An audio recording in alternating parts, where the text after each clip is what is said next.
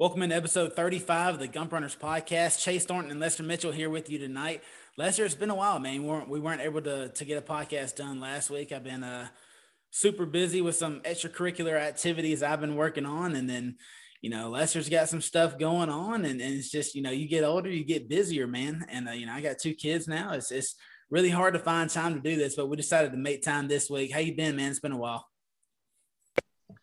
been a while, man. You know, bring up all this stuff. What is all this adult crap we got going on? I guess we met each other when we were 18, 19, and shoot, man, it wasn't nothing to just take off and just run do stuff on the weekend. Now I got now me and you both got to check two or three schedules and make sure this and this and this line up. We got to plan stuff months in advance now.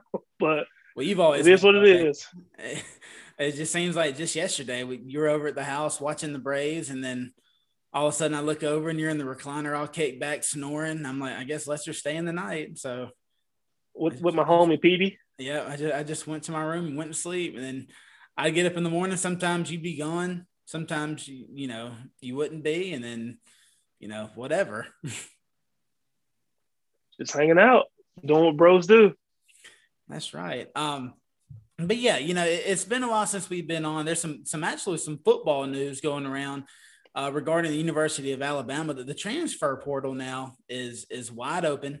You know, you basically got free agency in college football. The NCAA has passed a one-time transfer rule where you can transfer one time, you know, free of charge, basically. And uh, there's still a rule that you know doesn't allow transfers within the SEC, but a lot of people think that the SEC will cancel that rule, ban that rule as well. Um, so Jameson Williams, a receiver from Ohio State's coming in. You got Henry To'oTo'o, I believe that's how you pronounce it. Um, is coming in from Tennessee.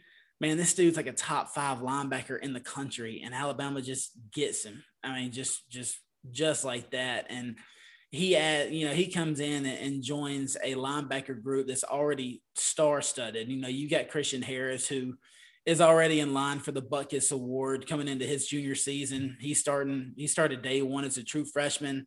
Um, just just let's talk about Jameson Williams. Jameson Williams first, though. You know, this is a guy who is behind Garrett Wilson and Chris Olave at Ohio State.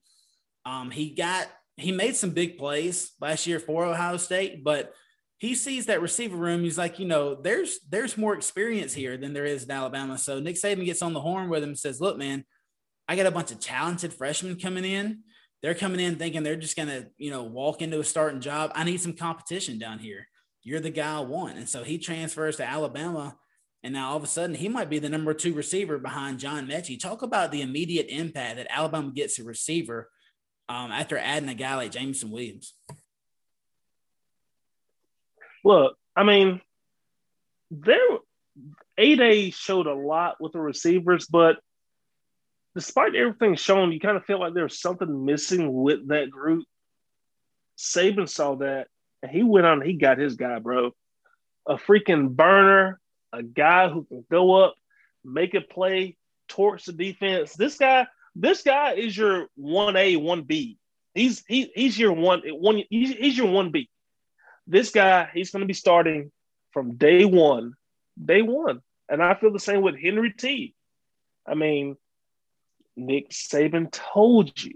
He warned you. He warned you years, years, years ago, and all you hear, Alabama got another five star. Alabama plucked another wide receiver from Ohio State. He told you. He told you. He told you. He told you. All you people fussing, you got your rule changed, and you know who's going to use that rule to the fullest? Nick Saban. He ain't no fool. He's gonna he he has the same advantages that everybody else does. Don't get mad. He tried to tell you guys. I, this this this free agency isn't good for college football. The, he he's telling you that. He's telling you that. But here we are. Thank thank God for Henry T. His daddy came out and said, you know, when he decided to leave Tennessee a couple months ago, he should have came to Alabama in the first place. Right. Hey, here he is. He's here now. So hey, thank God for the rule. Fine with me. Yeah, this is a this is a, a rule that I, I don't agree with because you know everybody complains about all the studs going to Alabama, Georgia, Clemson, Ohio State, Oklahoma. And it's just going to get worse because, I mean, now they can just tell the dudes, hey, if you don't like it, you know, you can transfer out. but come in and compete and just see, you know, see what it's about first and and, and all that jazz. And uh and then, you know, a lot of people around the country probably thought that, you know, at these these rosters are so loaded that you know, other teams will be able to pick and choose from their backup, so to speak. You know, you got a five star coming into Alabama, he doesn't play as a freshman, and then you contact him, then he transfers. And uh, but then also Nick Saban has shown you that he'll turn around and be like, you know what, I'm a little thin at receiver. Not thin, I'm young at receiver. And yeah, you get a lot of guys that are unproven. Um, Javon Baker, Xavier Williams, guys that have been in there a couple of years that have flash potential. But you know, of course, there's going to be a huge drop off from what Alabama has had the last two years of receiver. And so he's like, well, I'll go. I mean, he he goes and takes the third the third option from a big dog. I mean, Ohio State. This isn't some guy that transferred out of you know out of a, a smaller school, maybe a, a, group of five school or whatever that's that's shown out at, at a lower level. This is a guy that's played on the big stage. He had a he had a deep touchdown catch against Clemson in a college football playoff. He's got playoff experience, and this is a guy that you know, basically Nick Saban tells him, hey, look, you can be a number three or number four at Ohio State because they have more experience than us this year, or you can come to Alabama, who's putting receivers and you know first round receivers in the draft every single year, and you can just be another one, and you can come play with us and be a number two, you know, and, and compete your ass off and play against the best corners in the country and, and all this jazz.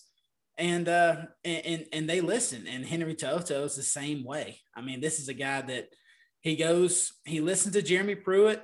You know, he he he buys into his his pitch that you know he can come here and start something great at Tennessee, all the, all that crap that Jeremy probably sold to him, and then they get caught cheating with McDonald's bags, and then they get some no name coach from UCF that sucks, and and he's like, you know, I can do way better for myself, and uh, you know. Henry T's probably like, I can I can get drafted first round at Tennessee, but I can go to Alabama win a natty, play on the big stage, maybe go even higher. I, I don't know exactly what the pitch is, but it's, it's pretty obvious that Nick Saban's going to get who he wants. And you have two sides of the ball to this because Jameson Williams is a guy that Alabama needed receivers. Alabama has some very talented young receivers, but if you can get a guy with any kind of big big game experience and big conference experience, that's what Nick Saban went and got. And then on the other side, you've got a deep linebacker room. I think Jaylen Moody would have been just fine. I think he is a he's got tremendous skills. He was a three star coming out of high school. He's been developed. He's a junior now, and uh, I think he has tremendous potential as well. But I just, I mean, Nick Saban's like, hey, if I can go get somebody just a little bit better, I'm gonna just gonna go out and nab a top five linebacker in the country. So now you look at Alabama's inside linebackers. I wouldn't be surprised if they have two of the top five linebackers in the country at the end of the year.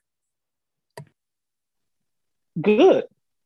Good. Fine with me because what was it? What year was the Duke game? A couple years ago when what? Dylan Moses went down the week before practice and you had two true professional starting linebackers. And I sat there in, in the Georgia, I, I texted, uh, like linebackers, they're going to be a problem all year long. We're, we're not going to have that problem again this year or probably not next year. That that problem is erased. There's not going to be a drop off in talent from your starters, whether it's you know, Moody, Henry T, you know, whoever else. You're going to be able to rotate, keep those guys fresh. There's no telling what kind of packages Nick Saban or you know Pete can come up with when you got three or four just stud type stud linebackers who can go out, who can cover, who can run, who can go knock somebody's head off. Look, we're this this spread stuff, they're gonna be shut it down. There is no getting tired. If you're tired, sub out and there's not a drop off in talent. So I love it. Good. We need depth at linebacker. I feel like linebacker's been a weak spot the past couple of years. So I'm yeah. glad to see that we bulked up in that spot. With Dylan being hurt last year, nobody really knew the extent of his injury until he came out and said it after the season. Um, you know, he, he really played good in the Missouri game, and that's when he messed up his knee. He really wasn't right. He was a step slow, a couple of steps slow actually the rest of the season, but he fought through it. Um, but you know, regarding where these two guys came from, that's one thing that I can't get over. I mean, Ohio State, Alabama just straight up beats your ass in the national championship game, embarrasses you. And you can say what you want about COVID and Justin Fields' ribs and all this bullshit, but dude, I'm telling you, if they were 100% healthy, they still did not stand a chance against Alabama. And they had two white linebackers, and they just no shot, no shot at all. And uh, it, it, trying to cover any of Alabama's receivers. And I mean, I mean, gosh, if Devonta Smith would have stayed healthy the whole game, he might have had seven touchdowns. But um, yeah, and so you go out and you nab one of their receivers, and of course, you know all the Ohio State message boards are saying that he wasn't going to play for Ohio State, whatever. We played last year, and yeah, he didn't catch for a thousand yards, but he was still on the field and he was an option. And then the second one, Henry T. I mean, from your biggest rival. I mean, a team that you've beaten what, like 14 years in a row or something like that, 14, 15 years in a row and you just come in and take not just their best linebacker, that they, he they Nick Saban takes the best player on their roster and one of the best linebackers they've ever had at Tennessee. And he's like, Yeah, you know, you just come over here and play for me.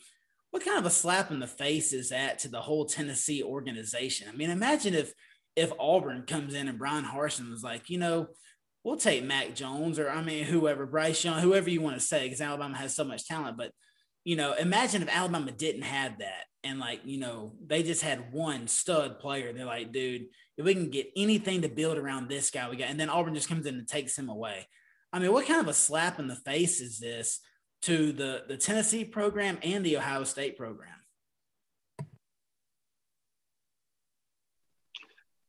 Hey, sucks us up. the rich get richer. Literally. The rich get richer. Bingo. He, Nick told you he predicted the future.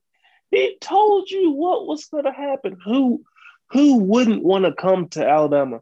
Who wouldn't want to come to an organization that already has this name, image, and likeness stuff figured out? They already have a, a an entire department they just created. Who wouldn't want to come to a place that's going to graduate you, put you in the NFL, win a natty, who who who wouldn't want to be a part of that? Dude, the I fact, mean, that name, image, and likeness thing, the fact that they make yeah. that rule and then like two days later, Alabama has like a whole system built for yep. that. They have it in place and already they're promoting it. And then they ask Allen Greene, like at a golf tournament, like three weeks later, what he's going to do about it. He's like, well, we don't know. Well, I'll make like how far behind is Auburn in in, in everything? And they're just getting farther behind. And it's like Nick Saban knew this was going to happen, and Greg Byrne knew this was going to happen. And they're like, you know, even if it doesn't happen, we or we just need to have a plan in place for when it happens. And you know, maybe maybe they didn't think it was going to happen this year, but they knew it was going to happen eventually. I'm thinking this thing's been in place for a year since they started talking about it, and because they knew it was coming, it's, it's inevitable basically. And, and they went ahead and implemented this and have been fine tuning it and now all of a sudden, you know, Kay Ivey passes it or whatever, and then boom, Alabama's got a system in place for it. That's going to do tremendous things in recruiting. Yeah, yeah. Alabama's doing everything it can to make this process, make this transition as easy as possible, make it as clear and concise as possible. Our neighboring state over here in Georgia is like, yeah, you can have this name, image, and likeness, but we're going to take 75% of your money. How ass backwards is that? How are you going to recruit? If you if I'm Kirby Smart, I'm furious at that.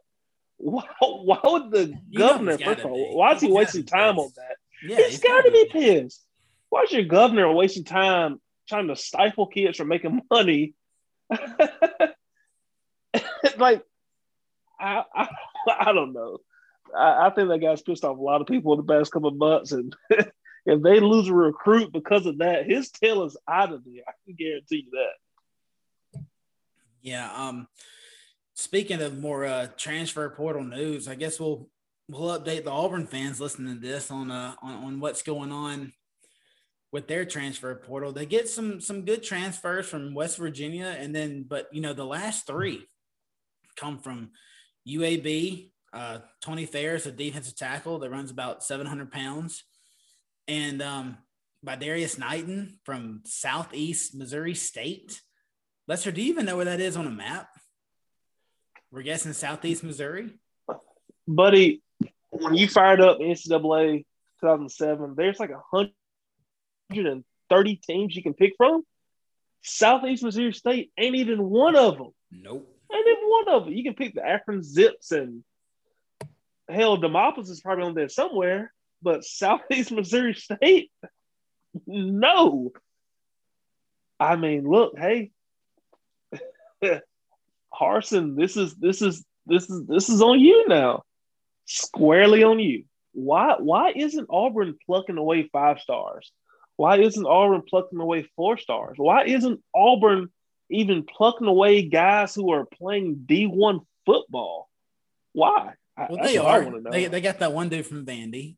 Don't forget. Yeah, oh, yeah, Vanderbilt. Yeah, yeah. He's like a, he was like a two, program. like a two star in high school or something like that. But I mean, right? Yeah, it, it's and well, number one, Auburn's. I, I promise you, Auburn's got the worst receivers in the SEC this year. You can argue that to your blue in the face. Uh, just wait till September, buddy. I mean, as bad as Bo Nix has been, even if he does get developed, he's throwing to trash cans. And you got Tank Bigsby, who's a top five running back in America. And you got an offensive line that's, you know, they're okay. They're average run blockers. They're not tremendous. They can't pass block or shit. And so Auburn's offense is struggling, especially up front at the tackle position and at receiver. And they keep going in the transfer portal and getting defensive backs. They've gotten like four defensive back transfers, you know, you know, since Harsin's been there and, and now a defensive lineman is just that's really if you're gonna say Auburn has a strength, that is probably running back and secondary. And so I don't really understand why he's getting these no-name players from Southeast Missouri State and Vanderbilt to come over and, and, and, and play for his defense. It already has some pretty good players in place. Well, the pretty good players that were in place are kind of leaking out. They kind of they kind of transfer another program. Yeah, he, he's I think I mean, like three four stars or maybe just two four stars that have transferred out of the program. Jay Hardy and Jaren Handy, and uh, you know Kamal Hadden Hadden or, or whatever how, however you say his name is transferred out. He was in this year's signing class. And uh, so he gets on campus and then he goes to a couple workouts and he's like, nah, I'm good. I'm gonna go somewhere else. And uh, you know, oh, Chris Thompson Jr. I mean, this guy goes to you. You know what I'm saying? Not good. It's going to be a long season for the Auburn Tigers. A long season, and I encourage everybody to go look up the SEC shorts. Those guys are hilarious. They did a funny video regarding the Auburn yes, Tigers. It was, it was pretty good. It was hilarious. Yeah, but um, yeah, we'll, we'll, stop picking on Auburn. You know, hey, props to them. They have been. Bruce is Bruce Pearl's been doing a great job in the transfer portal. He's gotten he's gotten plenty of guys. He just got uh, KD Johnson, the transfer from Georgia.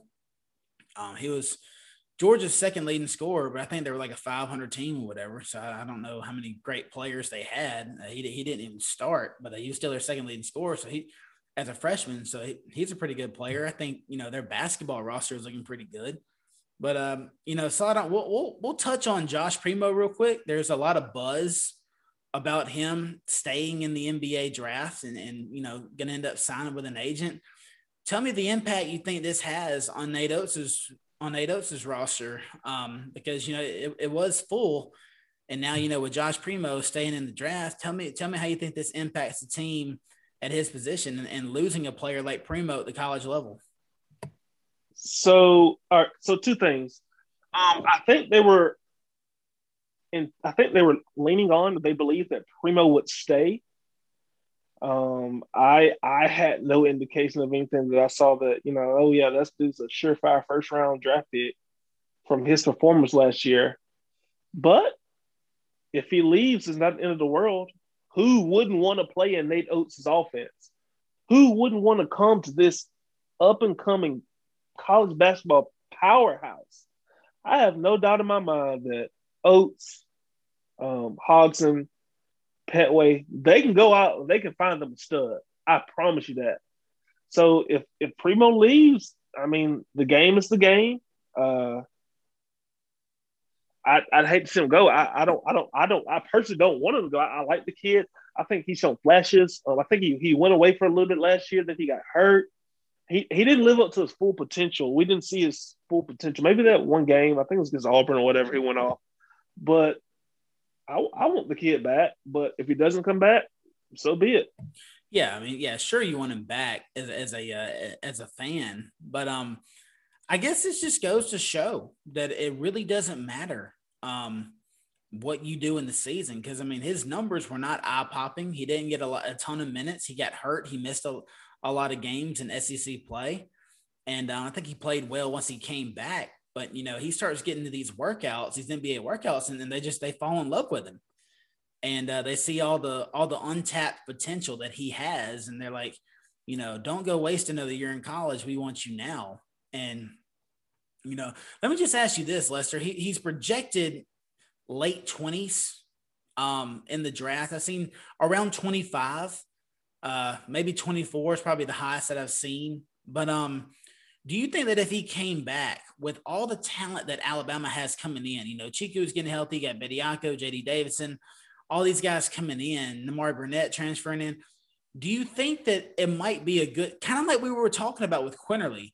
Do you think it might be the best time for him to go pro? Do you think that if he came back, that even if he played a full season healthy, that he would up his draft stock? Because it's obvious that the NBA doesn't even watch college film. Because I mean, yes, he did show flashes, but once again, we'll refer to this. How many times after we did podcasts after the, the two games of the week did we ask, where the hell is Josh Primo? We asked that a lot whenever he was playing. This wasn't when he was hurt. You know, he he was non-existent at times. And granted, Alabama had a lot of depth last year, and so they were able to play a lot of guards. But do you think come if he if he was to come back, could he up his draft stock any? Do you think it's at his highest point right now? I I 100% think he can up his draft stock.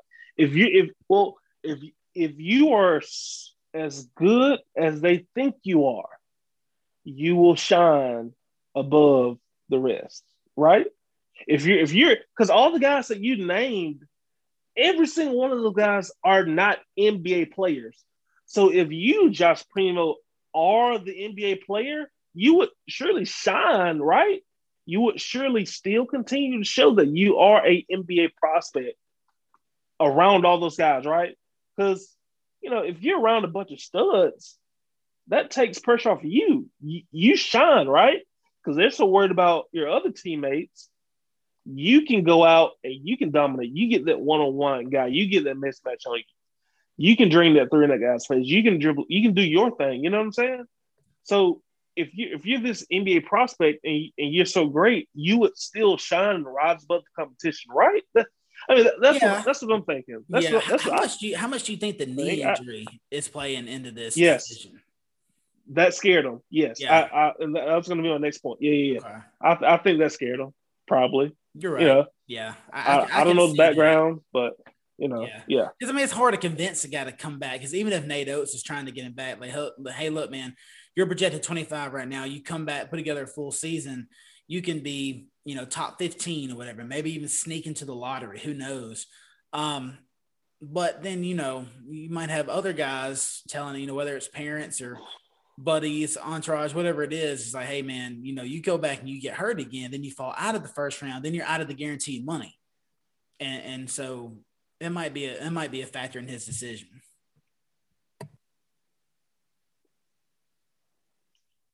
Yeah, love to see him back, but you know, we'll see. I mean, it's it would be purely a speculative pick. What I what I don't want to happen is what we see year and year and year in the draft, whether it's NBA or baseball or NFL. Oh, this guy, he's so good. He's going to be, you know, number two, three, four, five, top 10, that surefire top 10 pick, you know, get Mel Kiper or Stephen A talking about you.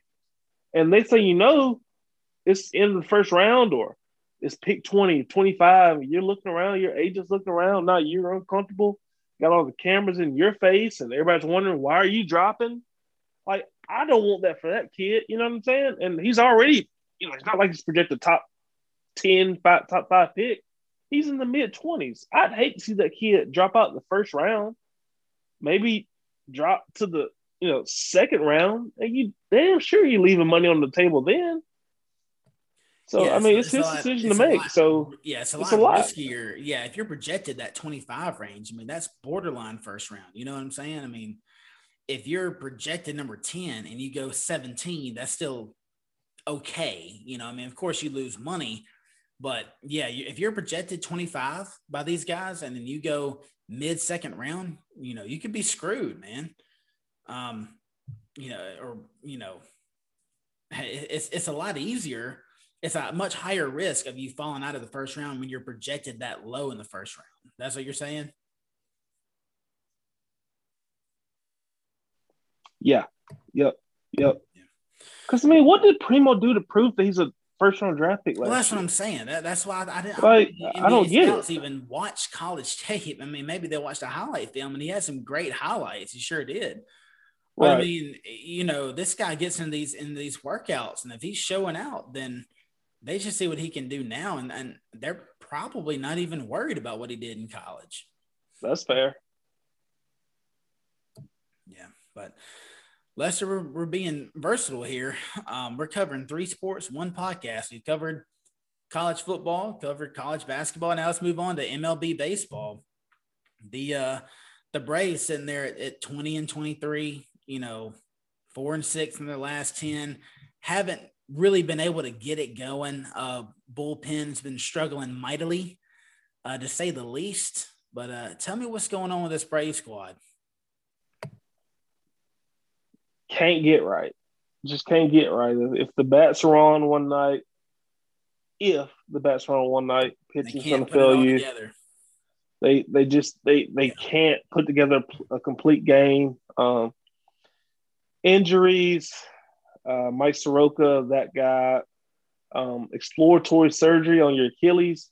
I don't care what they say. If they got to cut you again, it ain't good. That guy's out this year. Um, that was low morale, and just the general manager, the the ownership just not spending money. This bullpen is clearly the weak spot of this team. You know, I, I've told you and and Bill and some of our other buddies, I'm like, last year hurts more and more every single day. You've got when you got that team, you got them rolling. You know, Corona circumstances, whatever you got, you got to go all in. Flags ain't forever, bro rings hang forever. I mean, you've seen your Red Sox win what three titles in your lifetime, and that's so rare. Four, like, four. yeah, four, four. That's, that's right. so rare. Like, you, you got to go for it, man. Um, and seeing them struggle this year, it hurts.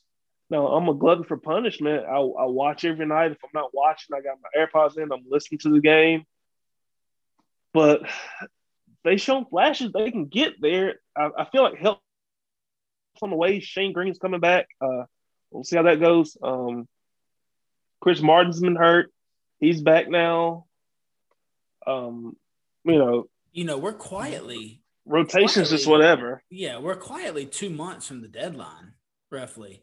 So, do you think the Braves can can maybe trade a piece down the farm and and, and get a a high end reliever at, at the deadline?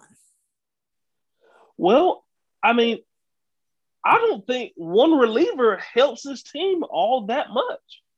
Well, one I mean, guy can't hit every guys, night. It takes guys that, you know, as far as the postseason goes, I know every pitch is stressful, but I mean, when you got a guy that's an eighth inning guy that goes to a seventh inning guy, he tends to relax a little bit and, you know, just trust his stuff more and maybe not put so much pressure on himself. I mean, maybe, you know, you get a dominant a dominant ninth inning guy, then all of a sudden your closer's throwing the eighth, and then you know you got guys that loosen up a little bit. Sometimes it can help. Well, but well, before we get to a uh, uh, reliever, I want another starter. That's what I want. I don't. I mean, the bullpen is what it is at this point. I want them to trade for a starting pitcher. I need a guy you can trust every fifth day and that they're not going to do it. I know for a fact they're not going to do it. Um, because this team's always playing for the freaking future. Well, you know, whatever. more also to get. And yeah, they do. Work so hard on the yeah. farm to get that right, and right. You know, it's going to cost a lot more to get a starter than it is a reliever. That's why. That's why I said that first. But you know, Max has been you know, on and off the IL. Uh, Soroka, hopefully he can get his stuff figured out. I'm not worried about Morton. Um, and then you got to think you get in the playoffs. If you've got three solid starters that can get you four or five innings, you know, in the playoffs, that's a lot nowadays. A lot of teams are going to their bullpen, fifth and sixth innings. You don't see a lot of seven, eight inning starter start or starters. You don't see a lot of starters go seven or eight innings in the playoffs anymore. And uh, and so yeah, I think relief help is a lot more important right now in Atlanta than starting help.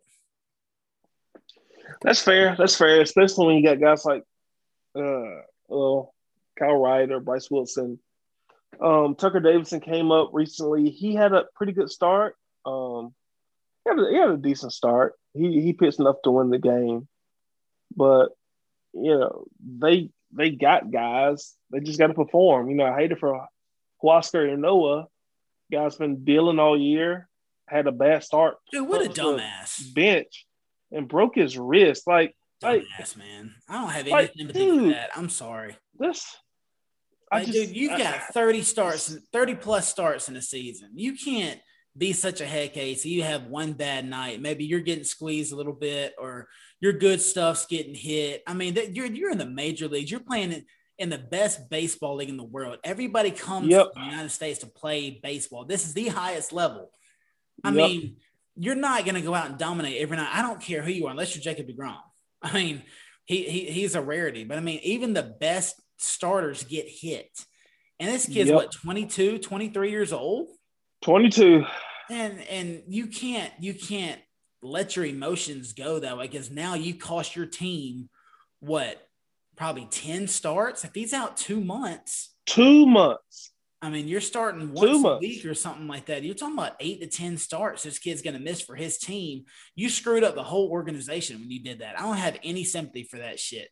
You've got to no. be able to, when you're on the highest level, you got to be able to keep your emotions in check. Yep. Because the talent was clearly there. The guy's a budding star. I mean, I, you know, fastball slider, he, you know, he runs it up 97, 98. You know, he'll touch 99. You know, he'll sit mid 90s, whatever. He's got that, that nasty slider, which is awesome. I, I personally love him to, to um, grab a changeup or another, you know, a third pitch he's allegedly working on, but hell, he can't work on it now because freaking hand is broke.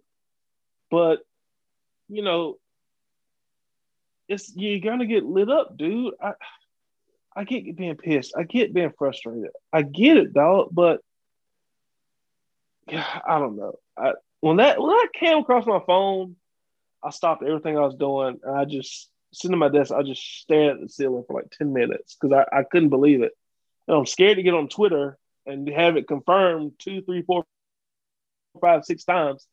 That just an insult to injury on top of the team not playing well. He was one. He was the bright spot. He was the bright spot, and now we'll see him August maybe. We'll see. We'll see. Yeah, I mean, who knows? Maybe it's a blessing in disguise that he doesn't have the wear and tear. I, I don't know. I mean, if you're going to look at a positive aspect, I guess you can think about it like that. But yeah, it's just you, you just absolutely cannot do that to your team when you're when you've been pitching better than than everybody else in the rotation. That's something you just cannot do. But um, yeah, you know, moving over to to the American League, um, American League East, the Red Sox are a half a game in first place right now, and probably by the time we release this, they're actually losing to the Blue Jays right now, seven to five. So the Jays are a half game back from the Sox. Um, so by the time we release this, it, they might be a, a, half a game back. but um, yeah, uh, the Blue Jays are good, and the Red Sox, you know, they they they come off a series against the Rangers, Tigers, and then Orioles, who are probably the three worst teams in baseball at least three of the top five. And um, I think they went like six and six in that stretch, which is not great at all. They should have been at least nine and three in those games against those teams. I don't care if you're on the road or if you're at home, you got to beat the shitty teams. And uh, now, you know, you know, the, they they lose two out of three to the A's, who were on an East Coast road trip. Um, that's also something that can't happen. You get a jet lag team. You can't come in here and just and just let them take two out of three in your home ballpark. Um, you take two out of three from the Angels, which is great. Um, but you know, you lose the you lose the last game on a on a ninth inning home run by Shohei Ohtani, and uh, and now you're playing Baltimore. You know, you get thumped the first game, and uh, and and you win the second game yesterday. They won seven to three, and and now you're getting beat today. Um, and so, you know, the Red Sox. It seems like they their rotation is bass backwards, like you were talking about earlier. You know, Eddie Rodriguez, who's five and zero, oh, and then his ERA in May is like five five or something. It might be pushing six after getting thumped last night. And uh, but Garrett Richards, after a minor, you know, a minor tune up with his delivery by pitching coach Dave Bush, he's actually pitching a lot better now. And him and Nick Pivetta are the two bright spots, surprisingly, in this rotation in Boston. Um, Nathan Eovaldi can't seem to figure it out. He's getting hit hard. Uh, Martin Perez is going to give you seems like a good start, then followed up by a bad start. He can't really find a lot of consistency. Eddie Rodriguez has been ass in May, and after starting five and zero, oh. and um, and, and and as far as the lineup goes, I just I believe that they have guys down in AAA that are much more deserving of being on the big stage right now than some of the guys they have in the lineup. And you know, the mo the one I'm talking about the most, of course, is Franchy Cordero, who's you know, he's not hitting much higher than me. I'm hitting 0.00 in the major leagues this year. He's not hitting much higher than me. I'll tell you that. And uh, he's getting plenty of opportunities to hit against righties, and he's just not coming through. He's striking out almost every at bat. He just can't seem to find it. And, you know, Boston's got, you know, Jarren Duran, who's down in AAA, plays the same position. He's sitting, hitting a homer a night, seems like. But uh, yeah, that's kind of the, the kind of the deal with the Red Sox right now. Their rotation is, you know, their, their starters haven't really seemed to to get it going. Actually, you know, they started the year they had it going, but you know now they've they've kind of leveled off and actually you know declined a little bit. But um, as far as the lineup goes, Kike Hernandez is back. He's been playing pretty good ball the last two days, and uh, you know their top five in their lineup is you know, one of the best in baseball. You talking about Kike leading off and Verdugo, and then JD Martinez. Everybody knows about the hot streak he's he's continued to be on. And then Xander Bogaerts is the best shortstop in baseball. Um, that includes Fernando Tatis as of now. Uh, you know, as far as this year goes, Xander's playing better than any other shortstop in Major League Baseball. And uh, then Rafi Devers, uh, he still can't field for shit, but you know, he's he's getting it done at the plate. And then, you know, Christian Vazquez homered last night. So, you know, there, there, there's some some damage being done at the top, but that middle to or that that bottom of the lineup for Boston, where there's Renfroe, Hunter Renfroe, um, that's not the receiver from Clemson, by the way. That's actually uh, another player named Hunter Renfroe that plays outfield for the Boston Red Sox. Him and, and Franchy Cordero and, and Bobby Dalbec are just really struggling. Michael Chavis is struggling. Um, he'll probably end up back in Worcester, but uh, yeah, that's what's going on in the Red Sox. Let's try. Have you been able to tune in any Red Sox games? I know I text y'all with updates from time to time. When I say y'all, I mean you and Bill. But have you been able to, to follow the Sox any recently? I know you got Nick Pivetta on your fantasy team. Yeah, yeah. I watch I watch a lot of the Red Sox um because Bally Sports can't get the freaking app straight. So, you know, I tune into our MLB subscription, watching JD Martinez. God bless him slamming his helmet down the dugout. Yeah, I've been watching Red Sox um, this afternoon. Um, I watch a lot of Red Sox because I have Pivetta, Martinez, and Devers on my on my uh team. And uh you're welcome. Yeah, thank yeah, thank you to Chase. And two, two I, like, I, like, I like the Red Sox. Uh, two years ago, that yeah, I was like, you know, somebody. I got dropped, Devers two years ago. Yeah, somebody dropped Rafi, and I had a solid third baseman. I can't remember who it was. And I was like, look, man, I said, I know he's struggling right now, but he's going to be a damn good third baseman. He's going to be a really good fantasy player. He's going to strike out, but he's also going to hit a lot of extra base hits. I said, I don't have room for him, or I'd pick him up. I, you might have asked, you like, hey, tell me about Rafi, and I was like, yeah, he's young, but he's he's good. He, he's a good third baseman. You picked him up, and you've you've kept him ever since because we have a nine man keeper league that we play in fantasy baseball. And I know that seems like a lot, but I think we start like 25 players or something like that. Yeah. Pitchers. Yeah. 25 to a roster. Yep. Yeah. So, uh, but Lester, I told you before the podcast, and we're going to end with this. Told you before the podcast that I had a, a baseball question for you. I didn't want to tell you what it was. I didn't want to give you time to think about it. I want you to answer me on the spot and just first right. thoughts in your head. Okay. Is Shohei Ohtani the most talented player in baseball history? No. He's not. Tell me why. Because I can find hitters that are better hitters than him, and I can find pitchers that are better pitchers than him. Um, just because he can do both, just because he can do both a little more than than good, does not make him the best, the most talented. What? However you phrase the most talented player in baseball history? No, no, no, no. Because Barry Bonds is a better player than Shohei Ohtani can ever think to be. Okay, I don't, I don't care if he, and I love Ohtani. He he throws a hundo, right? Nasty breaking ball. The dude is he's uh, he, I'm pissed at him because uh, if he keeps it up, my boy Ron, Ronald Acuna Jr. won't win the home run title this year. Uh, I mean, this dude is slapping balls. Said, though. Think about what you just feet. said.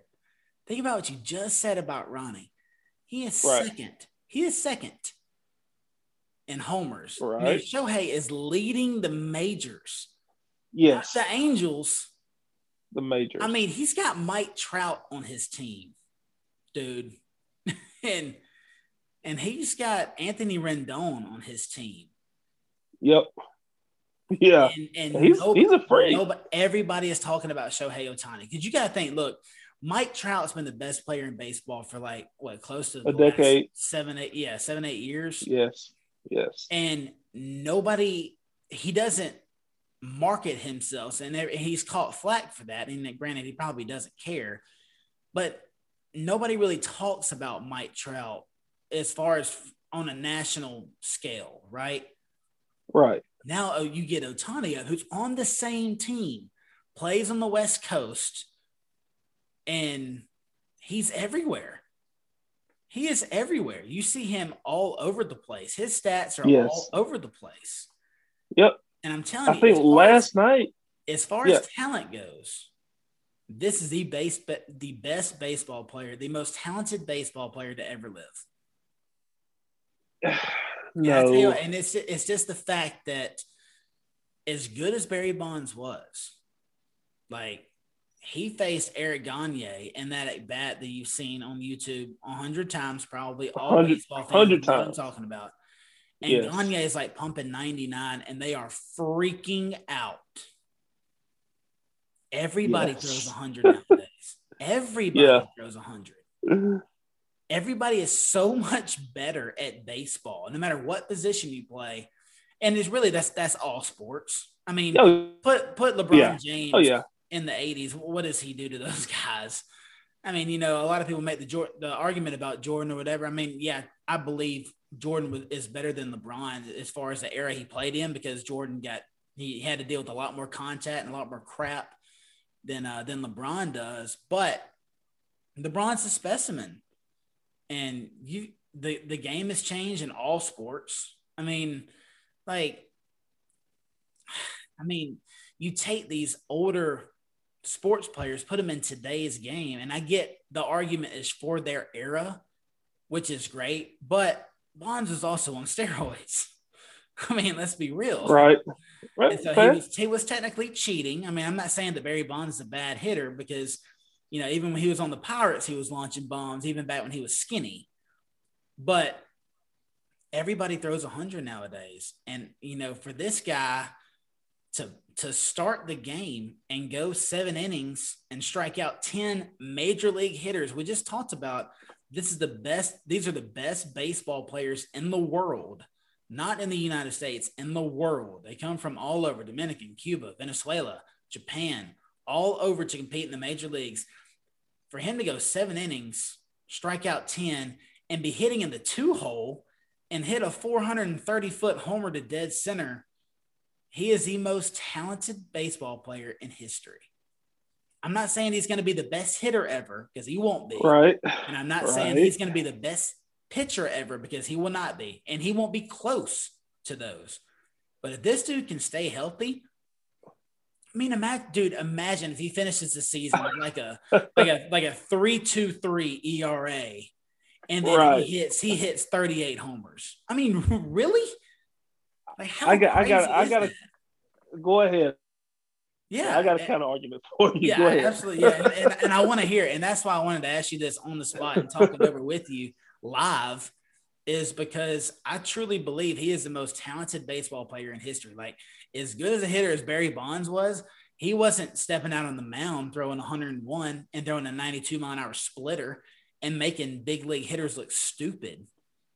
I mean, right. I just think that the talent level that he brings is is on is just it's never going to be matched. That is crazy what he's able to do because you got to think scouting reports, analytics is so big in baseball nowadays. How does this dude have time to to learn about all these hitters' weaknesses that he's got to throw against? You know, in the 0-1 count, this guy's hitting this percentage on sliders away, or you know, 0-2 count, this guy um, is hitting 140 on fastballs up and in. You know, there's so much stuff you have to remember, and there's there's you know, I guess you can play. There's so much stuff you have to remember, and then for him to do that as a hitter as well, you know, this pitcher when he gets to 0-2, he likes to throw the back foot slider, or when he when it's one and one, he likes to go fastball in, whatever it is. You know, your own hot cold zone as a hitter. There's so much to study and to learn. Right.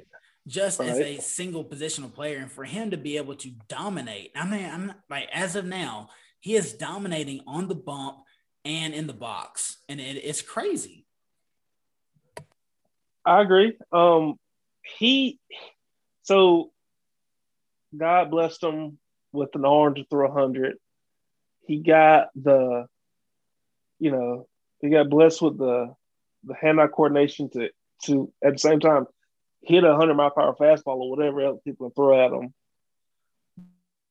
But he is doing both of those because he is allowed to. In China or Korea, where he came from, he was allowed to do both. Here in America, with all specializations and stuff, yeah, you, you pick one or the other. Oh, oh, oh, so okay, so here's one example. Um, Degrom. Use him Degrom or shortstop in college. Right. At Stetson. Right. Yeah. Right. Or um Spencer. But Spencer Turnbull threw no hitter the other night. Yeah, congrats. If you a- if you if right. you if you asked him, he was if you asked him right now in high school, are you a better hitter or pitcher? He said hitter. Listen no no sentence, question about it. Listen to that sentence. Say it again. What in high school? If you ask yeah, I'm, but I'm saying when he got to college, he was he sure was a pitcher, sure. positive. Yes, you know, because you know that's what he focused on, worked on. That's what they you know wanted him. Um, you know that's what he wanted to be. Right. Um, Austin Riley for the Braves, he was scouted as a pitcher. I mean, I, I not saying that those, not saying that you know Spencer or Austin Riley would be or Degrom would be as good as uh, well, Degrom can freaking hit. But yeah, I know. But yeah, the thing is, he can slap the ball the other way. But if if Degrom right. is hitting in the two hole every night, does he have 14 dongs by now? Oh no, that's what I'm saying. nah. Who nah. does? If if Austin Riley is pitching, does he have a two nine ERA right now? I mean, yeah, that's Austin fair. Might be, he might be throwing 90, 91, 92. Is he throwing 100? That's what's so crazy. Yeah. It's yeah. it's not it's not the fact that he can do both because like you said, absolutely. Zach Greinke, great hitter. Greg Maddux, great hitter. Tom Glavine, Mad Bum. Yeah, Matt, Madison Bumgarner can hit. There's a lot of pitchers yeah. that can hit, but you still see them at the end of the year. Their average is still under 200. It might be 170, 180. And yes, you make a good point about them not being able to work on it as much. But that just shows you how great Ohtani is because how is he finding the time to do this? It really seems like he might be studying all these hitters, and then he's just stepping up to the plate, just knocking the shit out of the baseball with no yeah, and because I don't, no I don't know how much prep you got to do when you throw a hundred. yeah, I guess everybody everybody throws a hundred, but yeah, know. and you got to face a hundred as well. It's just so tough, yeah. You know, because it, think about in between innings when he's actually pitching, like you've got to get with your pitching coach. You've got to talk about what's going on. He's got a translator. Dude can't even speak English. I mean, there's a lot going on. And for him to be performing at this level on both ends is tremendous. And I mean, you know, I, I think it's too much wear and tear on him. I don't think he's going to last. Uh, you know, as far as you know, I don't I don't think he's going to be able to win the MVP because I don't think he'll have enough games because I and, and I hate to say that about a kid, but I mean he's been hurt. The what's he been up two years now, and he's been hurt both years. Yeah, he had splinters, not splinters, blisters. blisters yeah, which is constant with him, and other yeah. little nagging stuff. Yeah, I mean he's already had a he's already missed a couple of starts this year because of a blister, but just I wanted to ask you that question because I truly believe he is the most he has the most talent that we've ever seen as far as a two way or, or is the most talent as a baseball player. And yes, there are a lot of people that can hit as pitchers.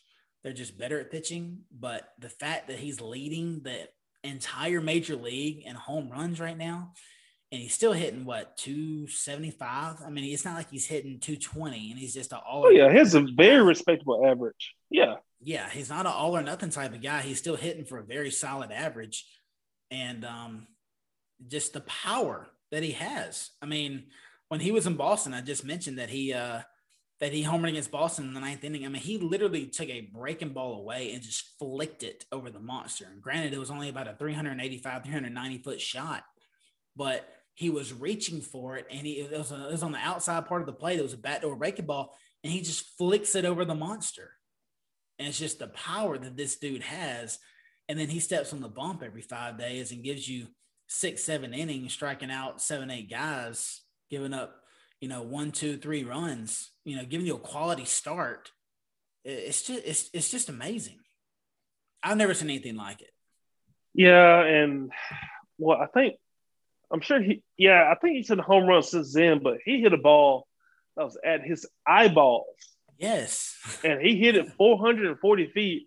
I think I saw last night where he pitched 88 pitches and he went to play right field the rest of the game or something like that. I mean, yeah, the guy's fun. I, I like him. I, I, really enjoy watching him uh, play. I would have loved him on my fantasy team. Uh, Wesley Holman, that is was for you because you were not supposed to keep the guy. He's supposed to be mine. But yeah, I, I love I love the kid. I, so so are, are we going to compare him to Babe Ruth now? Is that is that what you want to do? So Is that what you, is that what you're trying to get here? That's just the thing. If you want to, you can because for that era, yes, Babe Ruth is Shohei Ohtani, right? Because, but what did Babe Ruth top out of? Like probably 83, 84 on a good day after you had his granted, I mean, eight hot dogs. It's nothing like the game is now, and so you have to put them. How much? Let me ask you this. Okay, how much harder is baseball now than it was in 1918 or whatever? Whenever Babe Ruth was dominating on both sides like that, how much harder is the game as a whole now?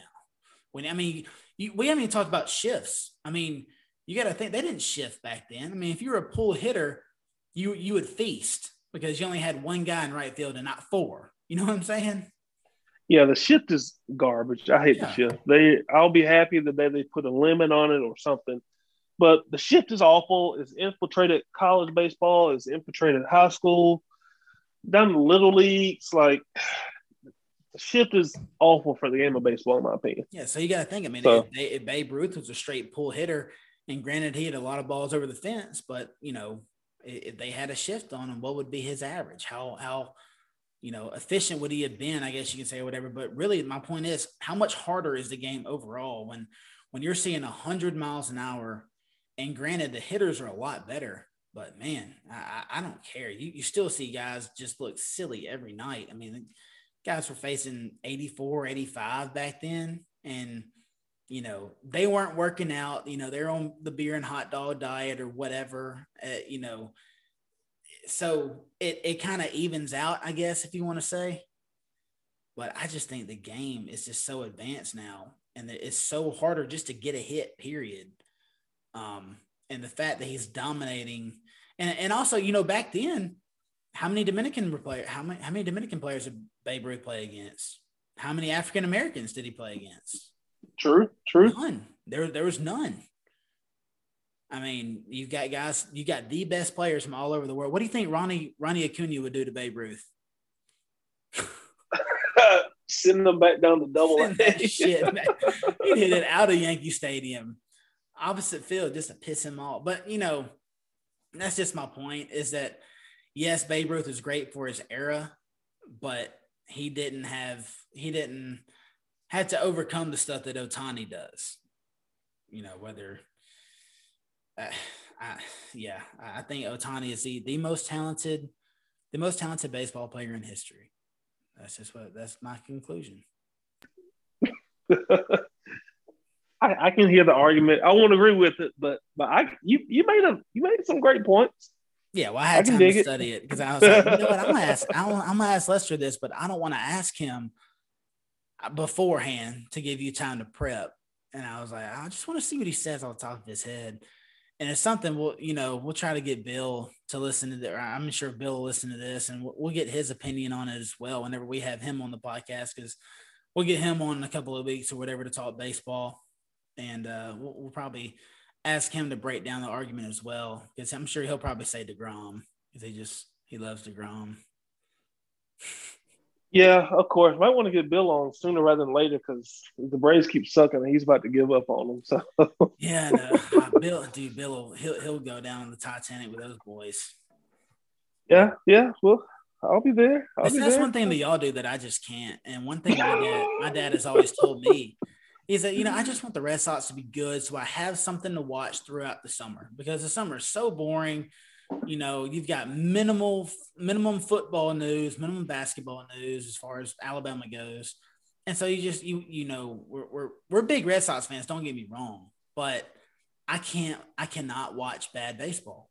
I, I can't do it. And I mean, even if I watch a West Coast game, if they're throwing the ball around or pitchers walking guys, I'm like, screw this, dude. You know, but especially when it comes to the Red Sox, I, am not gonna watch bad baseball. And but you you and every Bill, every night I'll do it. Y'all can go 0 and 162 and you're gonna watch all 162 losses. Yes. I mean, me yeah. if the Red yeah. Sox aren't in it by July, I'm out. I'm like, uh, if they're if they're 10, 12 games back, I'm out. I'm like, I, I just can't watch this. It pisses me off. And especially now that I got two chitlins, man, because it's a lot harder just to sit back and watch the games. You know, usually I have it on the outside TV and me and AJ will be playing uh, softball or whatever and, and, playing with all her toys, and I'll have the volume up so I can hear it. Um, so I, I, still don't get to like just lay back and chill and watch the games, but um, but yeah, if, if they're not playing good baseball, I'm just not going to watch that. You respect that piece. Hey, I, I can respect it. I can respect it. But all right, Lester, you got anything else, man? I'm ready to get out of here. How about you? Yeah, I think that's all for me, my guy. All righty, episode 35, Gun Printers Podcast. Chase Thornton, Lester Mitchell. Um, I'm not going to guarantee we'll do one next week because I really don't. We're, we're going to attempt to. Uh, depends on. I'm free next week. Depends on what Lester's got going on. But uh, until next time, Chase Thornton, Lester Mitchell. We're out.